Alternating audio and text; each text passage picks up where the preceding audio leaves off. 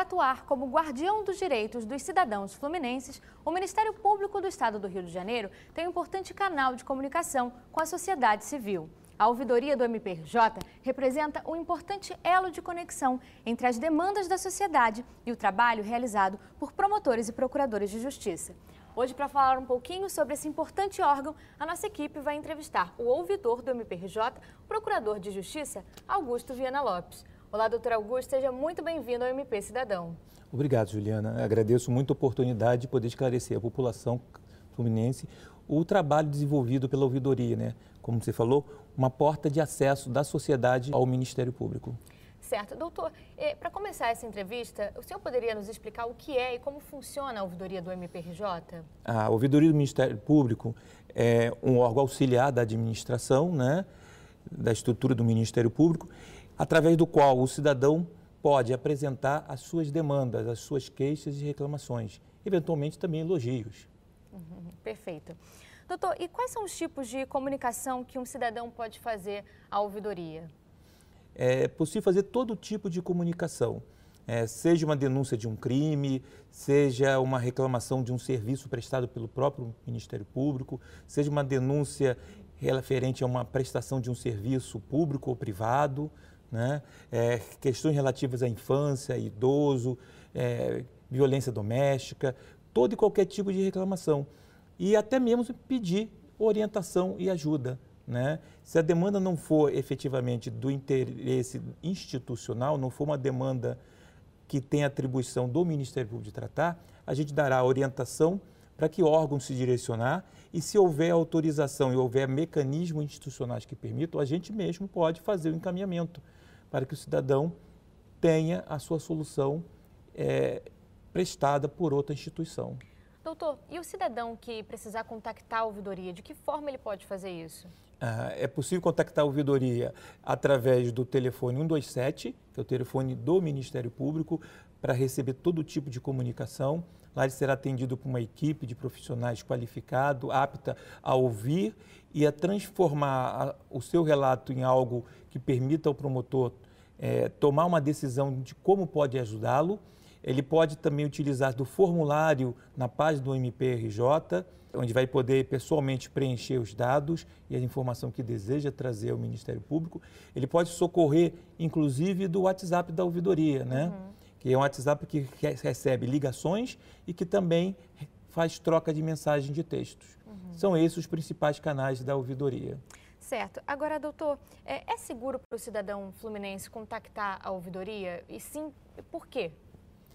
É, é muito seguro contactar a ouvidoria. A ouvidoria, por via de regra, as comunicações são reservadas, ou seja, não são sigilosas entre, entre a ouvidoria e o cidadão, mas ela é reservada, ou seja, é uma comunicação que fica restrita ao âmbito da ouvidoria. E o cidadão tem a opção de se identificar né, e assim poder contribuir nos avanços das investigações e na solução da sua demanda, quando ele se identifica, que permite que o promotor possa procurá-lo e obter maiores dados e maiores informações, há a possibilidade do cidadão temeroso por sua segurança de solicitar sigilo à ouvidoria e esse sigilo ele fica entre a, da, dentro da ouvidoria, só é, só é transmitido ao promotor os dados. Eventualmente, caso o promotor de justiça precise falar com o cidadão, esse, é, os dados pessoais poderão ser informados ao promotor e exclusivamente ao promotor, ou seja, o, seu endereço, seu nome, sua qualificação, quem é você, ela fica trancada dentro da ouvidoria, como se fosse um cofre. Né? A ouvidoria como se fosse um cofre que seu, seu endereço, seu, seu nome, sua, sua identidade fica preservada. E existe a opção do anonimato, em que o indivíduo não solicita o sigilo, mas ele tenta se resguardar, ele, ele diz que não quer se identificar. Então, nessa opção do anonimato, o indivíduo faz a opção e não precisa preencher, por exemplo, no formulário, seu nome, endereço, e-mail. Também não é preciso fazê-lo quando faz um contato pelo 127, nem pelo WhatsApp. Sim.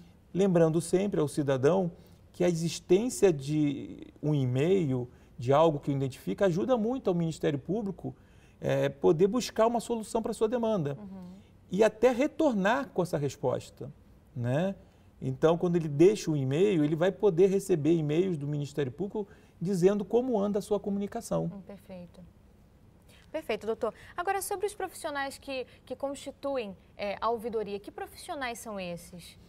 A ouvidoria é composta por diversos profissionais de N áreas. Uma parte do meio jurídico, né, formação jurídica, nós temos é, sociólogos, nós temos pessoas de diversas formações, exatamente porque o mais importante não é a formação jurídica, é a capacidade de escutar, de ouvir o cidadão. Então a gente tenta sempre treinar a equipe nessa capacidade de escuta, de ser, de ter paciência, de ter capacidade de diálogo e de captar aquilo que efetivamente a pessoa quer que o Ministério Público resolva. Certo. Agora, é, falando das fases de atendimento, né? quando o cidadão ele contacta a ouvidoria, quais são as fases é, que, esse, que essa denúncia ela vai passar?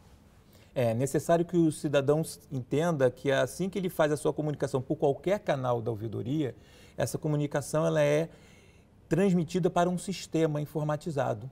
Um sistema informatizado é, ao qual vai gerar uma senha e um protocolo. Com essa senha e esse protocolo, o cidadão pode fazer o acompanhamento da sua comunicação diretamente na página do Ministério Público. Ele entra lá, bota seu, seu login e vai ter todas as etapas pelo qual está passando a sua comunicação. Basicamente, essa comunicação, ao, ao ser inserida, é encaminhada para uma equipe de tratamento. Essa equipe de tratamento e análise é a equipe que vai determinar o tema e, eventualmente, o subtema da questão. Ou seja, se a questão é uma questão ligada à infância, se a questão é ligada a idoso, à relação de consumo, à improbidade administrativa, né? Então, essa é um, esse é um ponto importante a, gente, a ouvidoria faz essa triagem, identifica o tema e encaminha para um centro de apoio. O centro de apoio é uma estrutura da administrativa que agrega a, todas as promotorias. Né? Então, você vai ter ali a promotoria da infância no centro de apoio da infância, a promotoria é, da violência doméstica na, na, no centro de apoio à violência doméstica, você vai ter a questão da VEP, várias execuções penais junto com, as, com, a, com o Centro de Apoio Criminal, né, de, de execução penal. Né? Então, o Centro de Apoio são estruturas segregadas por tema, né? por matéria de atuação institucional. E aí, esse Centro de Apoio faz o um encaminhamento finalístico ao identificar o órgão de execução para tratar a matéria. Doutor Augusto, nós estávamos falando sobre as fases de atendimento da ouvidoria. Depois que esses questionamentos vão para o centro de apoio, de que forma se dá essa distribuição para as promotorias de justiça? É, o centro de apoio ele vai identificar é, o local do fato, é, a distribuição entre as promotorias daquela área em que o fato está sendo tratado. Identificado qual é o promotor, ele faz o encaminhamento gerando um número MPRJ, que é o número que o cidadão tem que estar atento quando entra para fazer o acompanhamento. Uhum. Ele vai entrar para fazer o acompanhamento, ele vai chegar a uma etapa que ele vai ver o centro de apoio, o CAL, como muitas pessoas falam. E aí ele vai ver o número escrito em MPRJ. Ao clicar naquele número, ele vai identificar para que promotoria foi encaminhado. Uhum. Mas, de qualquer maneira, ele vai receber um e-mail em cada etapa dessa tratativa que é feita. Ou seja, quando for encaminhada a, um, a uma promotoria, ele deve receber um e-mail indicando o caminho. Agora, doutor, sobre as atividades de intercâmbio com a sociedade civil, quais são as que a ouvidoria realiza? A ouvidoria realiza é, trabalho da ouvidoria itinerante, né, em que a gente vai junto às comunidades carentes, com apoio da sociedade civil, buscando atender as demandas mais urgentes, ou seja, buscando capturar essa demanda e trazer para dentro da instituição Ministério Público. A ouvidoria também participa de uma rede de ouvidorias públicas e privadas, né? através do qual as, as, as necessidades são repassadas, seja por uma ouvidoria privada ou pública repassada ao Ministério Público, caso lá venha chegar, como nós, ao recebermos uma demanda que não é da área do Ministério Público, podemos repassar para outras ouvidorias. Então, é, o nosso trabalho basicamente é esse de estar junto da sociedade civil. A ouvidoria é o principal canal em que a sociedade civil pode exercer o seu controle social sobre a atividade ministerial. Certo.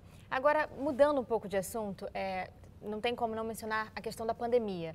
É, quais são as principais mudanças é, pelas quais a ouvidoria passou ao longo desses, desses anos, agora segundo ano de pandemia?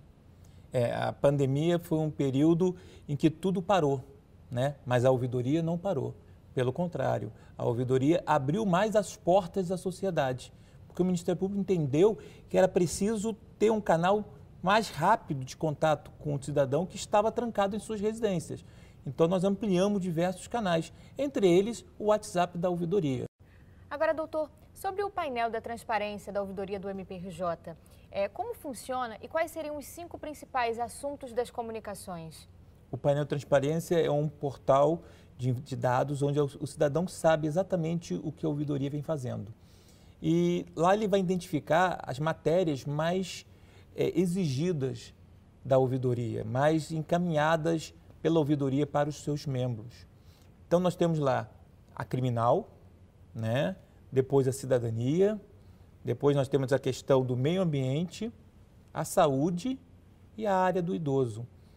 Então, em questões criminais, há denúncias de milícia, né? na questão de cidadania, nós temos a improbidade administrativa, desvio de verbas públicas, uhum. na questão do meio ambiente, a questão de loteamentos, na área da saúde, a questão ligada aos hospitais públicos, né? E na área de idoso, as denúncias de violência e maus tratos em face de idosos. Perfeito, doutor. Agora falando um pouquinho sobre os balanços estatísticos, né? Como que eles, eles podem contribuir para um melhor entendimento das demandas e necessidades da população fluminense? O balanço estatístico da ouvidoria, na verdade, é um canal onde o cidadão conhece todo o trabalho desenvolvido pelo esse organismo.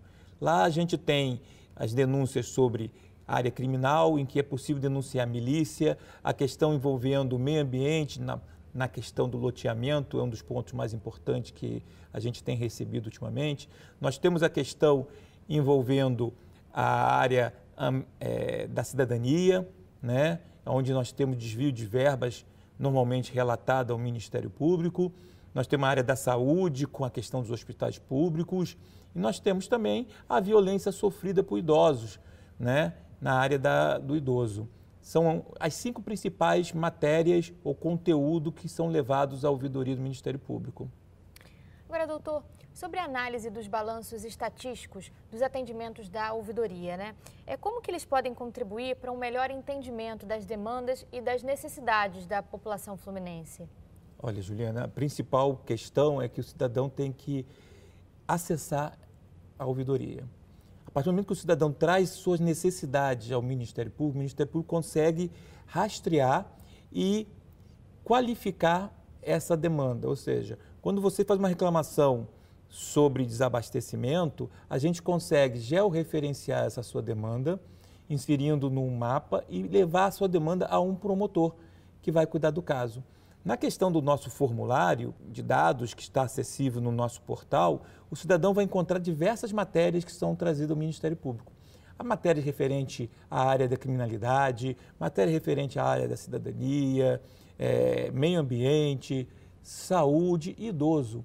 Então, a título de exemplo, na área criminal é comum receber matérias denunciando milícia. Na área ambiental, nós temos desmatamento, né, loteamentos irregulares, na cidadania, desvio de verbas públicas, irregularidades praticadas pelo gestor público. Na questão da saúde, a questão dos hospitais, né? E a área do idoso, as violências que o idoso sofre no seu dia a dia, né? E qual a importância disso? A importância disso é que, através desses dados, a ouvidoria consegue mostrar para a administração do Ministério Público qual é a necessidade que o cidadão tem, o que ele espera do Ministério Público. Então, quando eu tenho um, um número significativo de sinalização de desabastecimento de água num bairro, eu sou capaz de, georreferenciado isso, encaminhar uma promotoria que vai saber dizer como fazer para tentar solucionar aquele problema. A mesma coisa acontece na área de segurança pública, né?